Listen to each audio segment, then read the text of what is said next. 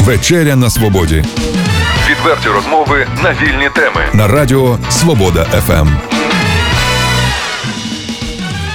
Вітаю в ефірі програми Вечір на Свободі і я, її ведучий Олександр Соломаха, який буде сьогодні спілкуватися з представником Українського інституту національної пам'яті по Чернівській області, істориком Сергієм Будком. Вітаю вас, пане Сергію, в нашій Доброго студії. вечора. Отже, маємо нині інформаційний привід. Е, 29 січня, 101 рік легендарному бою під крутами. Про нього вже сказано багато. Навіть недавно вийшов фільм на широкий екран. Можливо, ми його згадаємо ще. Ну, що така увага до цієї події? Адже наскільки відомо, історично бій українці програли. Е, Справа полягає в тому, що я не згоден е, з трактуванням, що бій вони програли, тому що е, наслідки бою були фатальними для радянської Росії в першій російсько-українській війні. От. Е, Справа полягає в тому, що е, чому така увага, чому цей бій е, став віховим чи знаменним е, в історії українського народу.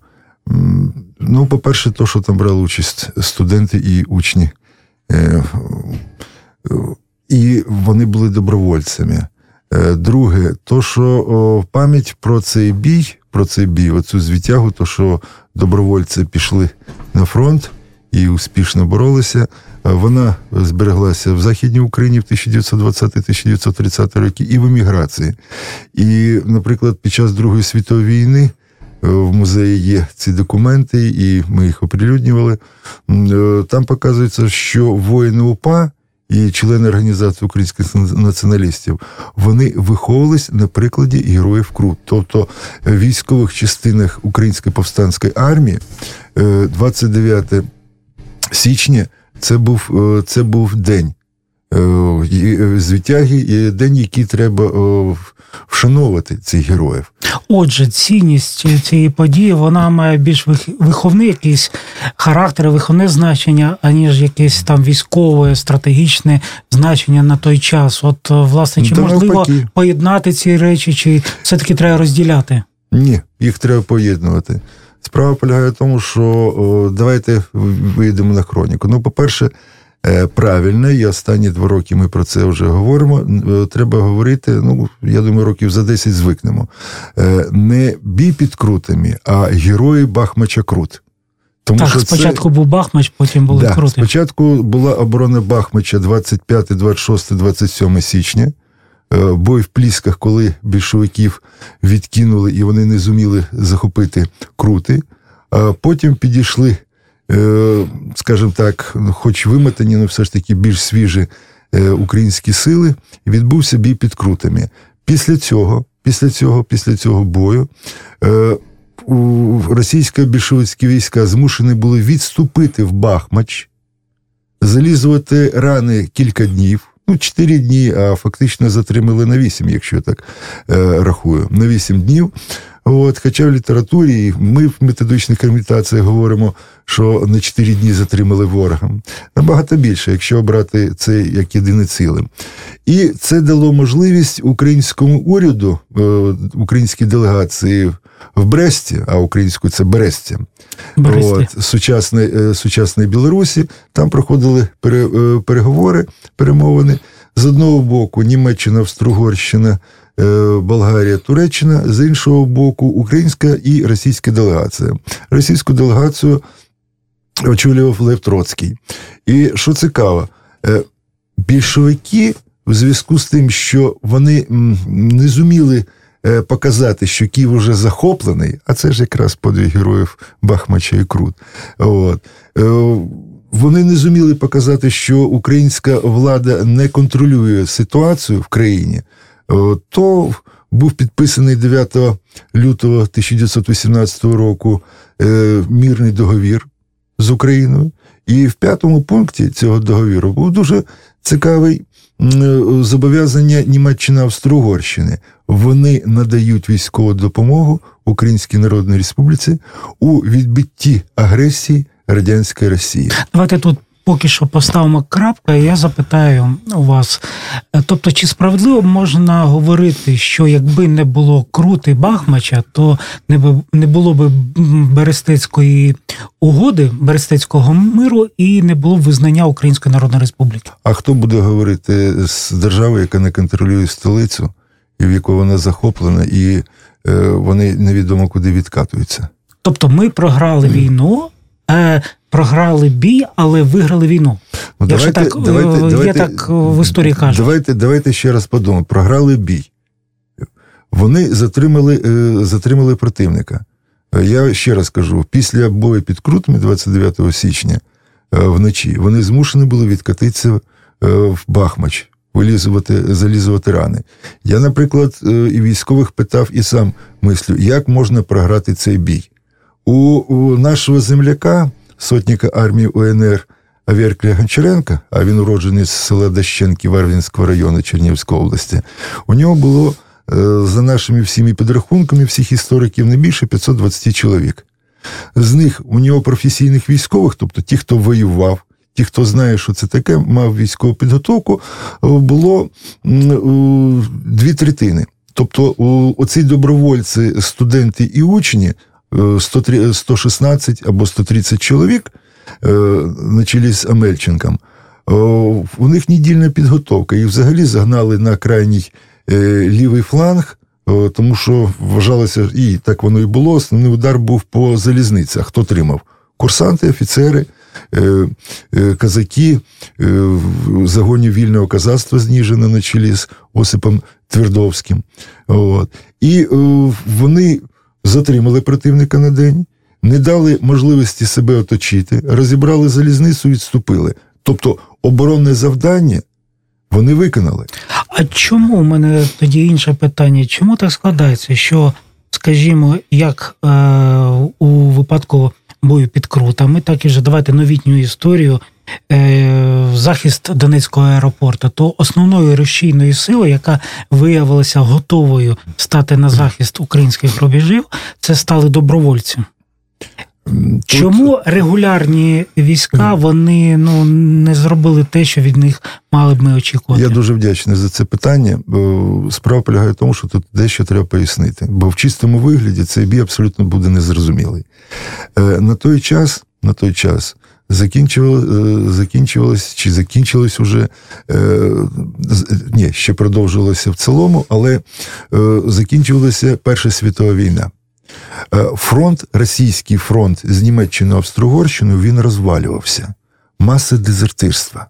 Е, Люди відходять, мітингують, створені е, всі ці комітети. І, власне кажучи, військ в Україні було 300 тисяч чоловік. Українська Народна Республіка почала українізовувати ці частини, але це ж основному селянство. А що селянство після чотирьох років в окопах з вшами, чого вони хотіли? Землю і мир. Їм більше нічого не було потрібно. Ну, власне, ці гасла потім більшовики використали. Тобто і більшовики, е, скажімо, навіть не більшовики, а е, росіяни і українці, якщо вже в чистому вигляді, вони обидві не мали регулярного війська. І обидві сторони використовували добровольців. Тому що українські війська е, добровольців, скільки це? 4-7 тисяч чоловік. Це українські війська. Російські більше, у них більше країна, більше вони заг- загонів тих могли брати добровольців. І не забувайте, що росіяни можуть між собою різатися в Росії скільки завгодно, але їх всіх об'єднує ненависть до України і е, переконання того, що Україна має бути під Росією. Чому, наприклад, е, на ту ж Україну можна було зібрати всі ці загони і кинути? От. Тобто регулярні війська з обох боків були паралізовані. От. А в, цих добровольці тут треба розрізнятися, які добровольці. Добровольці, які були солдатами офіцерами царської армії, тобто мали військову підготовку, мали військовий досвід, чи такі, як е, студенти першої сотні помічного студентського е, курення, які мали тижневу підготовку. От із Ніжина 80 таких добровольців, студентів е, пішли на допомогу. Це були фронтовики. Фронтовики, так? Осип Твердовський, Осип Твердовський, який очолював загін, е, він е, прийшов з фронту з пораненням в голову. Він очухався, трішки підлікувався, хоча ще і своїм братом Матвієм якраз добровольці очоли, оце ж були точно такі люди. Хто б туди пішов, е, не вміючи стріляти, воювати. Тобто вони всі мали бойовий Е, досвід. Добре, а що становив собою так, так званий курінь е, Шевченківський курінь ніжній, 800 штиків, з яких там, коли його їх переконували допомогти бійцям під крутами сотник Тимченко приїхав, то Так, лише так. там кілька десятків е, козаків, добровольців згодилися прийти на допомогу, а не всі інші проголосували. Так, і всі інші проголосували, що не втручатися і пропустити більшовиків на Київ. Пане Олександре, ситуація була гірша. Справа полягає в тому, що це не курінь, а полк, тобто це полк царської армії, от, якому під час українізації дали назву оцю велику імені Шевченка. От, вони е, мітингували, пиячили. У них думки були тільки, то, що я вже казав, е, земля і мир. З ними працювали е, значить, агітатори більшовицькі. От. І їх все ж таки заготували саме йти проти українських захисників, проти українських захисників. Але це був фактично, ну, господі, прости мене, це був зброд. Фактично, полк перетворився в зброд. Вони навіть не спромоглися вийти е, з. Е, Вийти е, з Ніжина для того, щоб атакувати, коли їх Ну, наскільки пам'ятаю, в мемуарах е, згадують, що вони були постійно п'яні, розграбили там Так, винні так, так, погреби. так. Було, тобто там як бойова одиниця, їх ну, з великим навіть бажанням не можна І було назвати. Гончаренко, коли після бою ешелоном йшов через Ніжинський, через залізничний вокзал, він дуже боявся, він комплексував, що цей полк. Він його все ж таки рахував як бойову одиницю, е, що він їх може стримати, якусь пересторогу зробити. Та нічого подібного. Спокійно пройшли, ті навіть не спромоглись нічого зробити. Тобто е, ці люди були, е, ці люди були, на жаль, вмотивовані тільки в особисті справи, а потім тих, хто з них після всього цього залишився, здихав, вибачте, під час голодомору. Нагадую нашим слухачам, що сьогодні ми розмовляємо з нашим істориком, представником Українського інституту національної пам'яті Сергієм Будко. Е, Пане Сергію, давайте на іншу сторону цієї монети поглянемо. Е, Карколомні події, карколомна історія. Чому вона настільки в літературі, в історії дуже ремонтизована? Адже щоб про неї знімали фільм, складали вірші, е, пісні. Ну, напевно, були якісь і сторінки в тій історії України більш яскраві, де могла проявитися більш е, військова здатність е, ну, української зброї захищати свою Україну. Але ж все-таки крути стали символом. Е, Якщо брати, ще раз повертаємося до практичної е, складової. Е, Бахмач, Крути, Ніжин це ворота на Київ. Тобто це рейкова війна, наступ противника, чи е, контрнаступ, чи відступ українських військ, все йде по залізниці. Ніхто не ходив на конях і так далі. Це перше. Тобто, значення, як ви розумієте, Бахмача і Крут вже є стратегічним. Це найкоротша дорога на Київ. Це перше. Е, Друге, е, в чому романтизація? Е, Ця романтизація е, українському суспільству вийшла боком. Чому? Тому що, по-перше, е, в свідомості українців вже в 18-му році була викреслена виключна роль військових курсантів е, першої е, військової школи імені Богдана Хмельницького, офіцерів, е, казаків загонів вільного казацтва, тобто фронтовиків, ті, хто воював, ну, скажімо так, справжніх військових, кадрових військових, як ви хочете сказати. Вона була викреслена. В суспільній пам'яті залишилися тільки, що це були студенти, причому романтизація пішла, що це не одна сотня, як ми знаємо, а що це був цілий курінь. Цілий курінь стояв в Києві. От. І по-друге, е, всіх е, жахнуло розстріл 27 е, якраз оцих е, учнів і студентів Полонених. полонених, військовополонених, а це ж діти були 16, 17, 18 років. е, Їх їх розстріляли. Це військовий злочин. Но питання ще полягає в тому, що хто їх батьки, члени Центральної Ради, уряду, професура київська, які е, підтримують, тобто авторитетні люди в Києві. Ну, до речі, це і показує, що зараз е, ми з вами говоримо про золоту молодь з презирством. Тобто батьки працюють, діти на мерседесах е, жирують. А в той час золота молодь, тобто це свідома українська молодь, яка пішла під кулі. От. І українська свідомість в 1920-х, 30-х, 40-х роках вона викреслила тих, хто дійсно зробив цей бій успішним, ті, хто дав результат, разом з Верклем Гончаренком, і тільки студенти. Крім того, е, в свідомості зразу вже стало 300 студентів. А чому 300? І порівняння 300 спартанців. Звідки це взялося?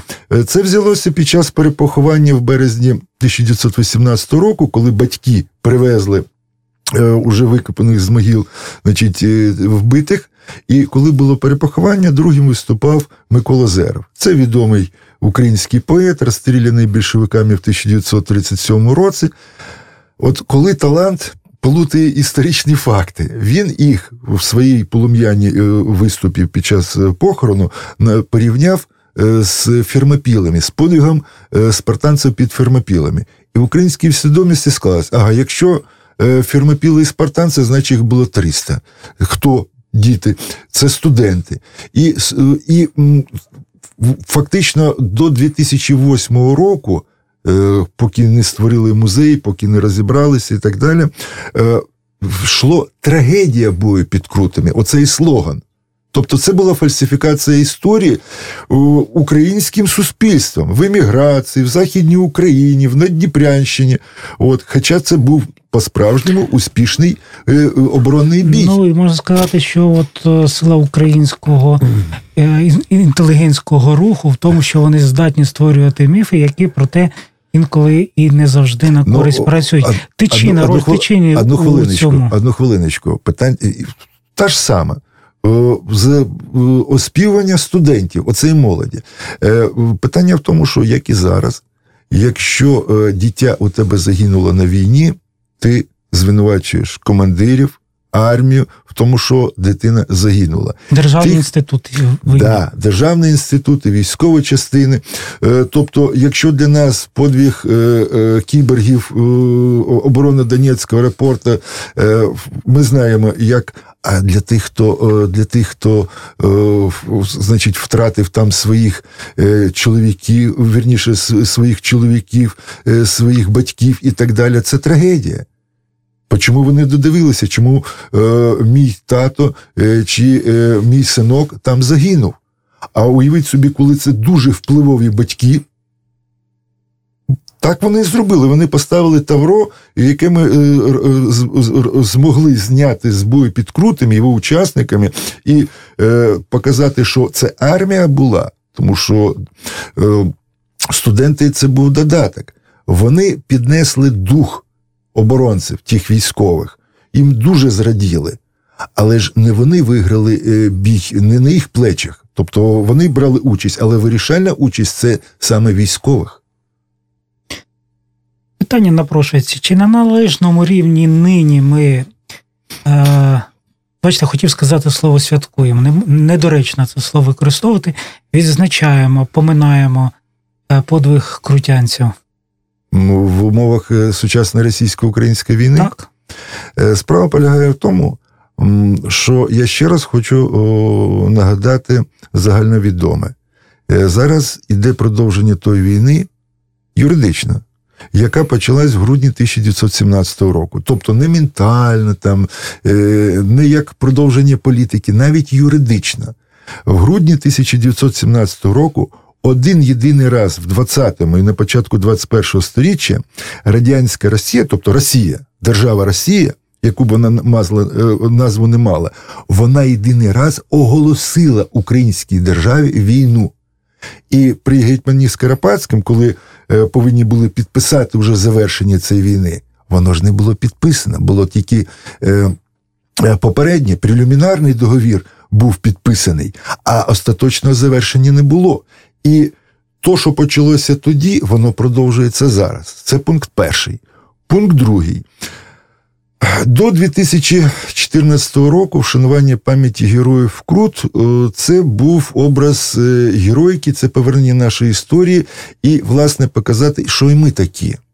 А от у 2014 році, фактично з 20 лютого, це Революція Гідності, потім зразу починається гаряча фаза російсько-української війни. Тисячі добровольців, якраз вихованих, надиханих цим подвигам героїв Крут, і причому я я ведь казав, що е, студенти, е, перша сотня на чолі з Амельченком, вона опинилася з власної ініціативи. Вони зіткнулися з курсантами. Курсанти сказали, що нам відмовили е, підкріплення під крутами. Ті кажуть, так пій, поїхали. А потім Центральна Рада заднім числом оформлювала, що вони туди нібито посилали тих студентів. Розумієте, це так же саме, як ви дивитеся фільм Кіборг, і там мама є на Багамах, а в цей час з автоматом е, Донецькому аеропорті. Тобто історія продовжується. От. Іншими словами, іншими словами, те, що почали Бахмачі в Крутах, почали тоді з грудня 1917 року, зараз ми повинні переможно завершити, тобто отримати мір які забезпечать нам незалежність, соборність і безпеку нашої держави. Ну, ми підійшли до завершення нашої передачі, і кілька слів хотілося про сьогодення. Інститут національної пам'яті це та інституція, яка досить чітко і послідовно займається десовітізацією, декомунізацією в нашій державі. От останні такі події, які е, привертають до себе увагу, демонтаж пам'ятника Суворова у Києві. Говорять зараз про очікування демонтажів інших пам'ятників е, радянської доби. Там згадують Ватутіна, згадують Щорса. Як ви можете прокоментувати ці події? Я думаю, нашим слухачам було б досить цікаво. Ну тут в питанні ви склали дві речі. Перша річ це декомунізація. Е, декомунізація це символіка комуністичного режиму. Е, деколонізація це символіка, ментальність і сліди якраз е, в монументальній пропаганді, е, значить, панування е, царської Росії, яка зруйнувала залишки української державності ще наприкінці 18 століття. І е, від чого е, Україна намагалася під час української революції 1917-1921 років звільнитися. Так, зараз е, іде де-факто, де-факто вже почався другий етап це деколонізація. От. Її треба робити виважено, щоб як кажуть. З брудом не викинути і дитину, і так далі, але від цього ми повинні звільнятися, тому що Е, оці символи, ну, наприклад, візьму Суворова. Було дуже багато шуму навколо, як це так, в військовому ліцеї, значить, е, знаходиться цей е, пам'ятник, що він поганого зробив. Ну, по-перше, це царський генерал. Е, видатний, невидатний це кат. Е, візьміть е, ті, хто у нас же багато хто їздить в Польщу, проконсультуйтеся з будь-яким поляком, який хоча б на тріку знає історію свою власну. І він вам розкаже, що це кат Варшави, і питання не про військові поразки і, і поляків, а про нищення цивільного населення, масове зґвалтування жінок і так далі. так далі. Тобто е, він е, і в Україні проводив російську колоніальну політику, і у наших сусідів. І такі символи є і далі. Чому ми повинні е, вклонятися чужим е, полководцям, чужим діячам, коли у нас є свої? Ви бачите, е, яка ганьба в Чернігові, коли Чернігівська громада, мешканці вулиці Небаби, говорять, що це за прізвище таке. І геть забуваючи про те, що ця людина, ця людина героїчно загинула в бою, причому перед цим був поранений е, в праву руку, е, переклав шаблю в ліву руку. Добре, і це все дуже чудово. А я думаю, що можливо це не стільки проблема чернігівців, а скільки тих людей, хто пропонує називати вулицю, там населені пункти, інші топонімічні назви тими чи іншими історичними діячами України, те, що вони не можуть донести до людей всю інформацію, е, якось розрекламувати це. Е, Не всі ж люди винні в тому, що вони чогось не знають. Ви абсолютно праві. Е, Питання полягає в тому, що зараз йде процес. Е, Якщо брати вже об'єктивно, він йде з космічною швидкістю. Якщо брати як нас сучасників, це дуже повільно. От в тому, що е, необхідно пізнавати свою історію саме для того, щоб вирішувати практичні питання, перемогти війні.